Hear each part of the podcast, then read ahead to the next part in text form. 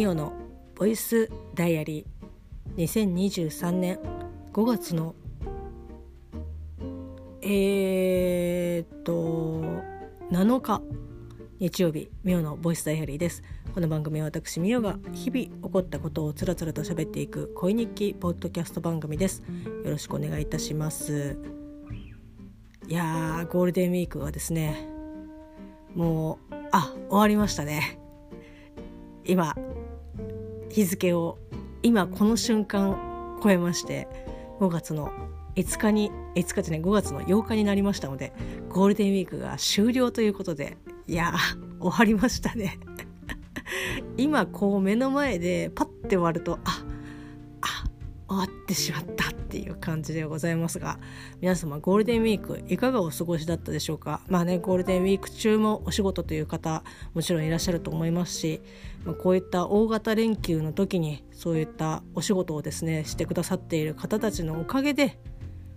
まあ、我々、まあ、私はですねこう快適なこう休日を過ごすことができるということでまあこうライフラインを保ったままですね生活することができるので本当にですねいつも感謝いっぱいでございます。ありがとうございます。どこかでねそのこう振り休を取れるのであればもうガンガンですねあの取っていただきたいなというふうに、えー、と思っております。本当にありがとうございます。はい、そしてちょっとゴールデンウィークのですね、まあ、こう振り返りをしていきたいなというか、まあ、振り返りをするぐらいしかちょっとこうね喋れることがないという 喋れることがないことはないんですけど何をやったかというと本当に家の片付けとかもう本当に洗濯とかですね洗濯今回死ぬほど回しましたね。ゴールデンウィーク中はお天気が割と恵まれておりましたので関東の方は。なのでねあの洗濯回しちゃ干して取り込んで次の日にはまたこう大量に干してみたいなことをやってまあ、だいぶ片付きましたね。本当に溜め込んでたんだなっていう感じで。ちょっとどういった種類のこう衣類をですね溜め込んでたかっていうのはちょっと差し控えさせていただきたいぐらいちょっとね本当にしっかりしないとなっていうようなものをですね いっぱい溜め込んでいたのでまあまああのよかったかなあの処理ができてよかったなっていうふうに、えー、と思いました。もうちょっと片付けね主に本ですね。まあ、漫画ですけど漫画をですねちょっと整理したいなっていうふうに思ってはいるんですけど今回はねちょっとそこまで手つけられなかったというか結構衣類関係にだいぶ手を捉えたなという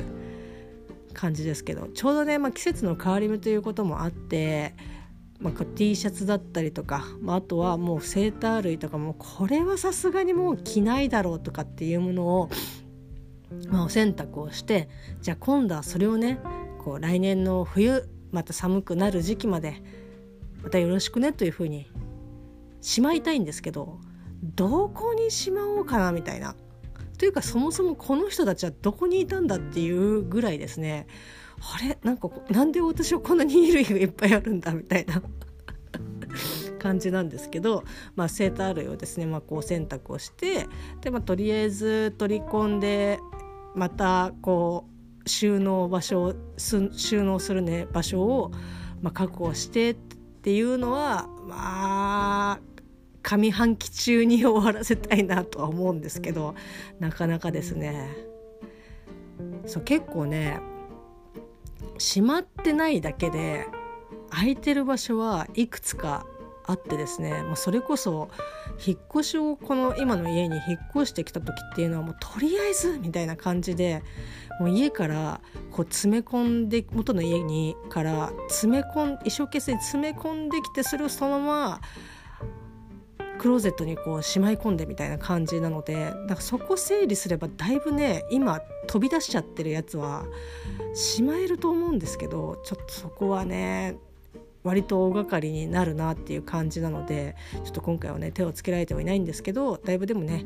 こう飛び出してる衣類をですね、まあ、しまうって一歩手前までは進めることができたゴールデンウィークだったかなっていうふうに思っております。はい皆様どんな感じでね過ごされていたでしょうか？まあこう私はそうやってねこう家で過ごしておりましたのでどっかね出かけるとかっていうこととかはまあなかったですね。うん、ちょっと出かけたいなっていう気持ちはあったんですけど、まあ、それこそ映画を見に行ったぐらいでそれ以外はほぼほぼもうあの半径5キロ家からね5キロ以内動いていないみたいな 感じなのでねまあでもそれでもだいぶ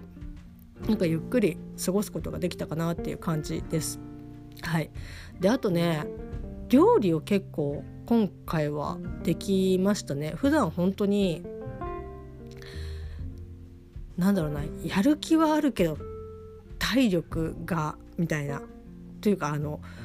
今日これを作ろうとかなんだったらこれを作るためにスーパーによって材料を買ったにもかかわらず家に着いた瞬間にやる気が一気になくなるみたいな。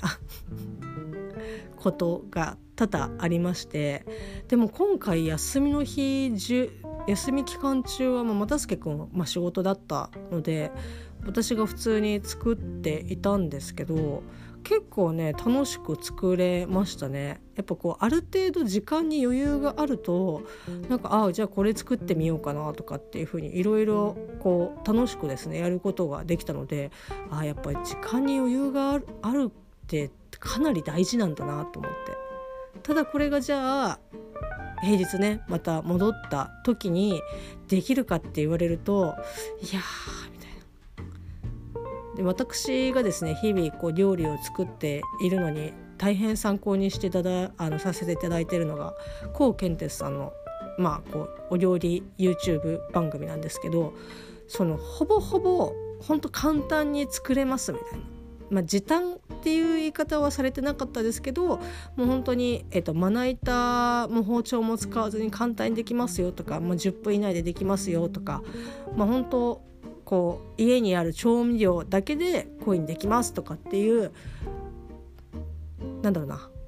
初心者の人でも簡単に作れるようにっていうのでだったらお子様とかも作れるようにっていうのでこう紹介をですねしてくださってるんですよ。なので普段作る作ると結構ねあなんか割と簡単というか早めに終わったなみたいな早めに終わってこの味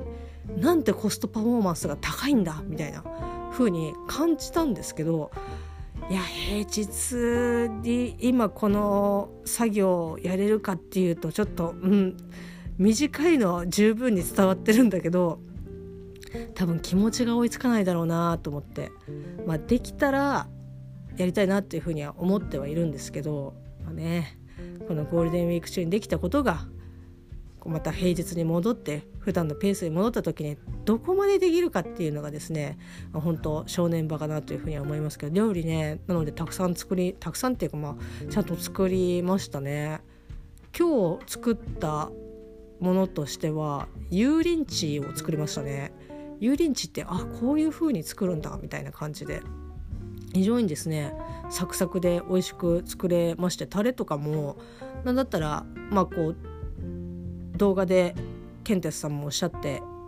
ましたけどこう別に油淋鶏だけではなくて他のこうお料理とかにもかけてね食べることとかも全然美味しいのであのぜひあのたくさん作って保存しといても OK ですおすすめしますっていう風におっしゃっていたのでちょっとあの紹介されていたレシピ量の、えっと、倍作りましたね。まあ、なのであのタレだけ残ってる状態ですけど今後ねどういう形で我が家で活躍していただけるかっていうのはまだちょっと未知数ではございますけど、まあ、そんな感じでこう料理つくとかね保存食作ったりとかあとオムライス作ったりとかオムライスもね正直まああの自分でねそうレシピをね美味しいこうやると美味しくできますよってレシピ通りに作ってるからからこそのこの味っていうのは十分理解してはいるんですけどもう作ってるのは当然まあ私ですのでえなんかえめちゃくちゃうまくない？みたいな。自画自賛みたいな感じで味見した瞬間にあこれはうめえみたいな。ただちょっと時間かかるなっていう感じなんですけどまあ、あのオムライス、えっと、作りましてトマト缶で、まあ、ケチャップライス、えー、ケチャップライスっていうの？はトマトだからチキンケチャップライスでいいのか？ケチャップライスを作ったんですけどなんか私があんまりそのケチャップがこう甘いのとかがそんなに得意じゃなくて、まあ、オムライスしかり、まあ、チキンライスしかりナポリタンしかりなんかこのあのケチャップの甘さとちょっとあの味の濃さがそんなに得意じゃなくて結構外でまあオムライス食べることとかはあんまりないんですけど有楽町にありますジャポネで1回だけナポリタンを頼んだことがあったんですけどもう味が濃すぎてあこれはちょっとあなんかあのいろいろそぎ落としたいみたいな。もうもうバチクソ怒られると思いますけど一回洗いたいみたいな。ぐらいで。まあ私がちょっとね味の感覚がおかしいので仕方がないんですけど、まあ、そんな感じもあってあんまりこう味が濃いこうケチャップ系とかがそんな得意じゃないのであオムライス作るのもなんかあの感じ作るのもなーとかって思ってでたまたまなんかトマト缶があってでケチャップもあったんだけどいやちょっとチキンライス作るのには足りるかどうかなとかって思う量しか残ってなくてあじゃあ試しにあのトマト缶だけでチキンライスは作れるのかっていうのをまあ調べましてまあねありましたね。あのこう甘くないチキンライスっていう。非常にですねまあまあ甘みは当然そのトマトとかであるんですけどどちらかというとねトマト缶って酸味が強いですので強いので結構ねさっぱりしたチキンライスで非常に美味しかったですね。卵もね一応こう焼いてかけましたけどまあ単体でも全然うめえなっていう感じでちょっとこれはまああの煮詰めるのにちょっとやっぱどうしても時間かかっちゃうのである程度時間がに時間に余裕がある時じゃないと、まあ、作れないなっていう感じではあるんですけど、まあ、作ってね次の日のこう昼ご飯とかっていう風にしても、まあ、なんかいいのかなっていう風には思いましたけど、まあ、オムライスね作ったりとかあとはトーストですよ。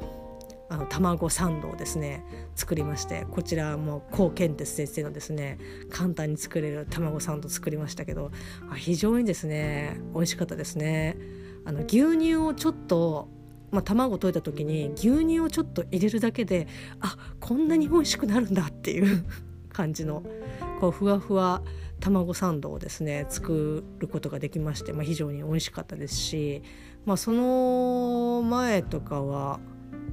えー、何作ったっけな？なんか作りましたね。もう記憶が。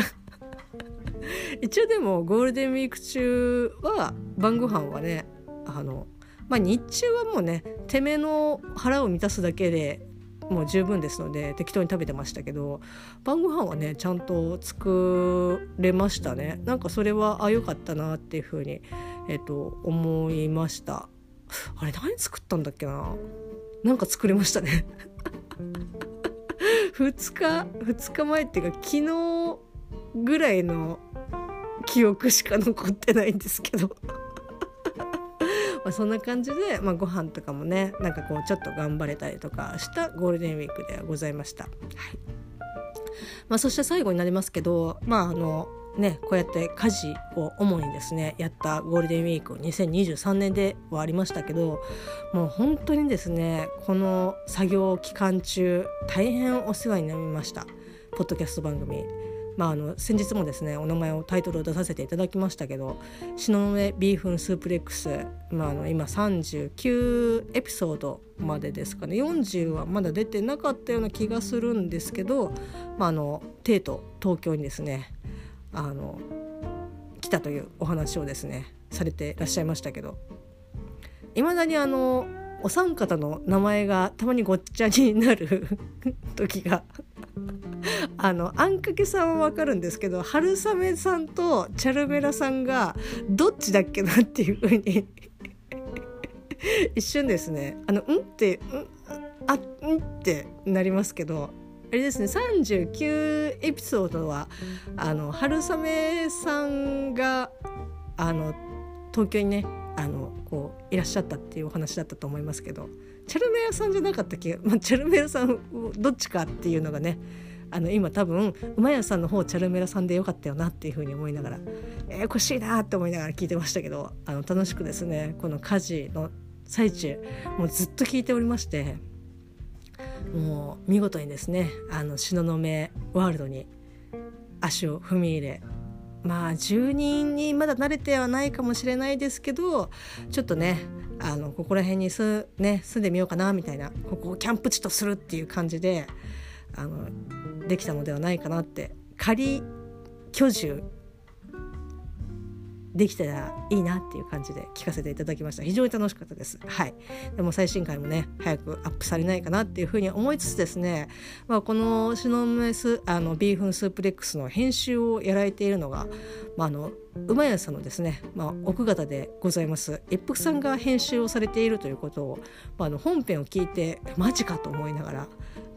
大変だなって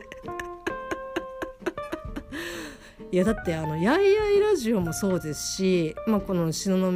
ビーフンスープレックスもそうですし、まあ、それこそですね、まあ、昨日からちょこちょこっとあのまた聞きあのまたというかあの聞き始めたのがですね一服さんお一人でやられている「酔いどれダイアリー」もですねまああれは編集ノー編集で出されてるっていうふうにおっしゃってましたけどまあ大きいところ2番組を、まあ、編集ねあのされてるということでもう非常にですね、まあ、編集をしない人間からするとうんなんだろうなそういう癖みたいな。まあ本当にねなんかそうお好きなんだろうなと思ってあの聞かせていただいてましたけどなんかねあの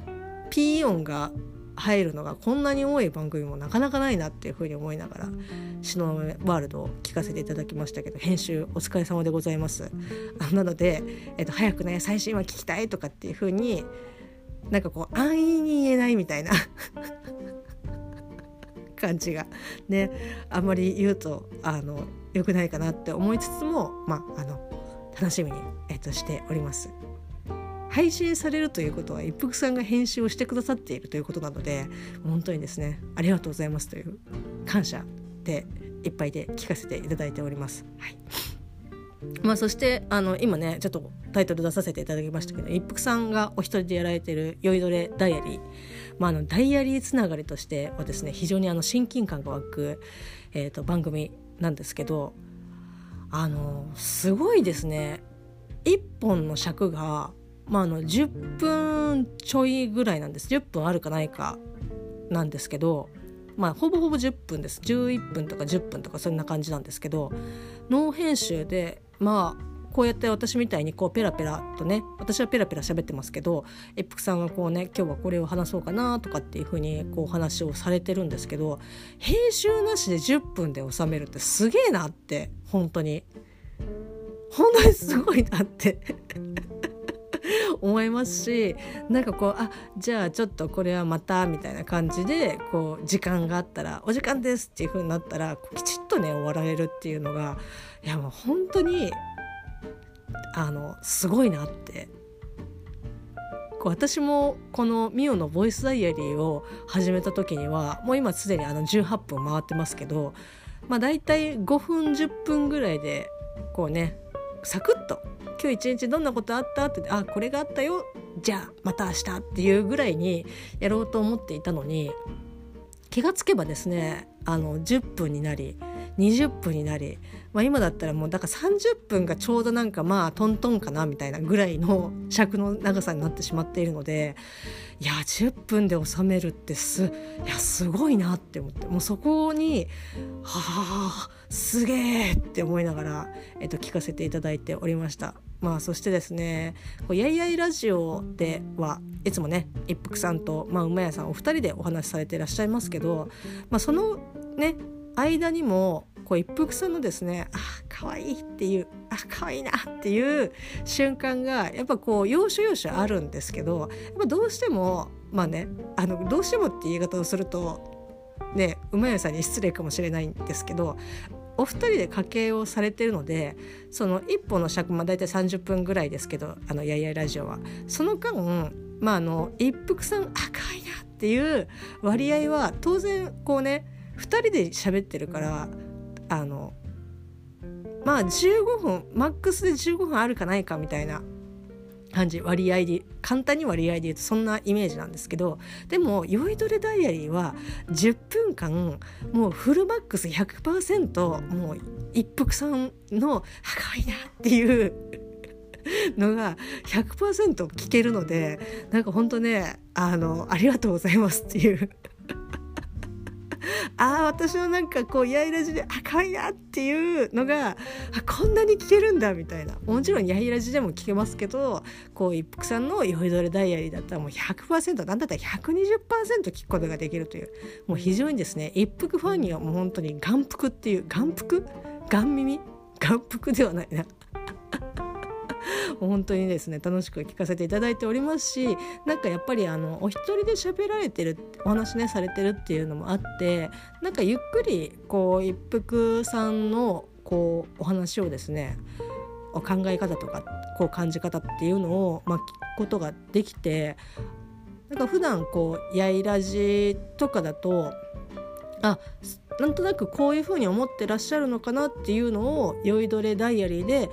こうより深くこう知ることができるというか聞くことができるってああやっぱそういうふうに思ってたんだなとかあそういうふうに感じるよなとかって思ってでよいつもそのやいらじ以上にですねなんかやっぱ共感度がすごく強くて「いやすごいわかる」とか「うわめっちゃ話して」とかっていうのがですね非常にこう高まっていてちょっとね「酔いどれダイアリー」も本当にあの大好きであの今まだ全部は聞けてないんですけど着々とですねあの聞かせていただいております。はいありがとうございます。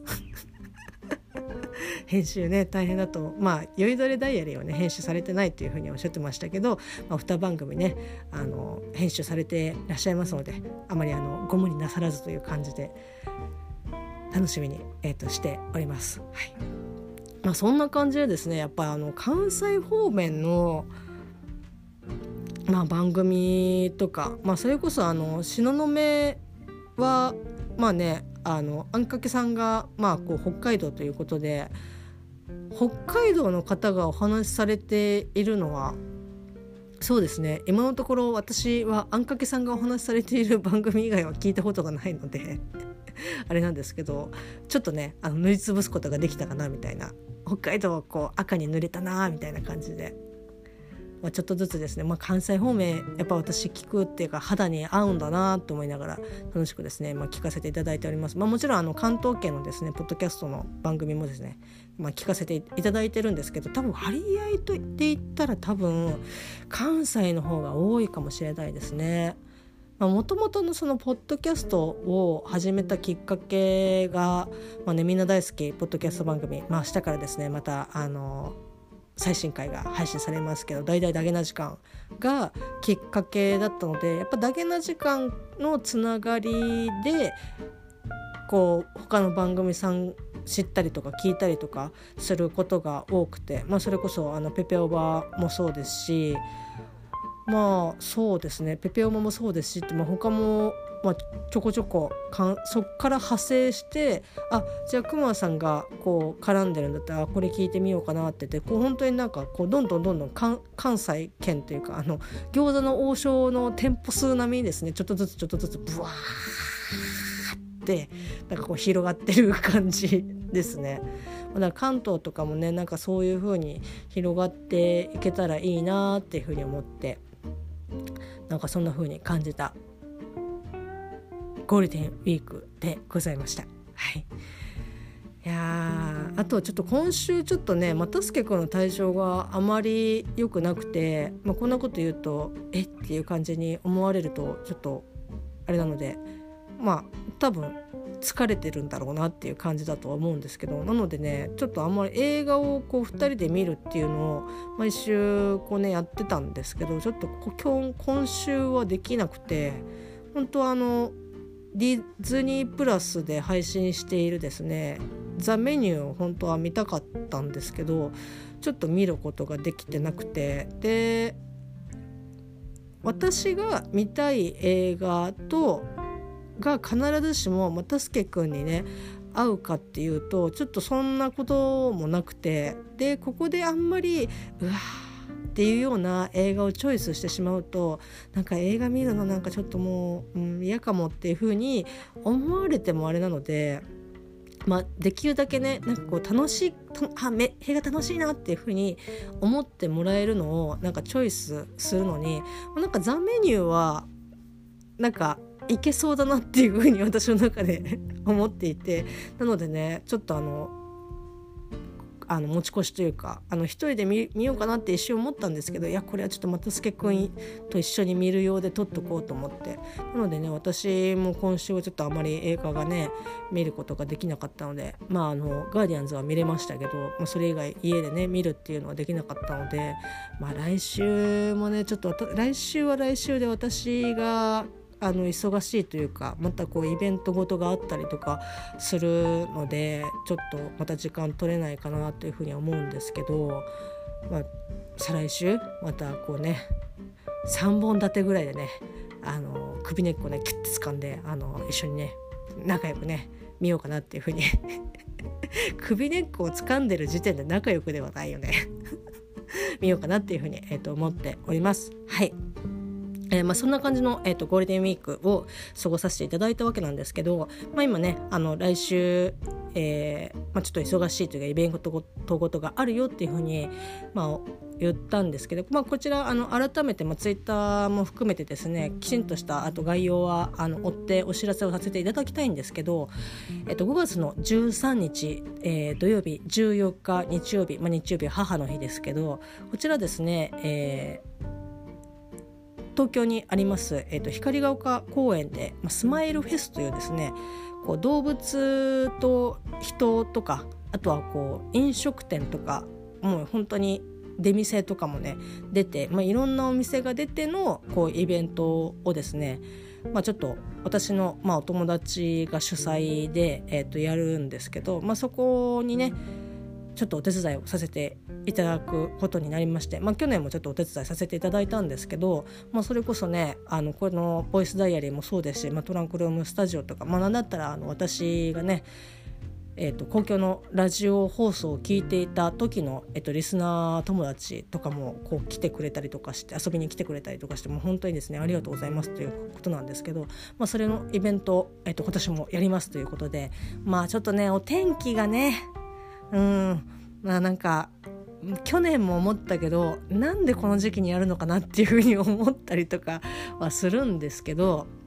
まああの気候気温自体は割と高めなので、まあ、足元お足元お気をつけてあのご来場いただきたいっていう感じではあるんですけど、まあ、こうイベントやりますということで。まあ、ぜひですねあの遊びに来ていただきたいなというふうに思っております。はい、また細かいところはですねまたこう追ってこちらでもご案内させていただきたいと思います。はい長くなってしまいましたけどまあね10分で終わることはもう毛頭にないというというかもうすでに諦めているという感じではございますけど、まあ、30分にそろそろ収められそうなのでここら辺で締めたいと思います。それではまた明日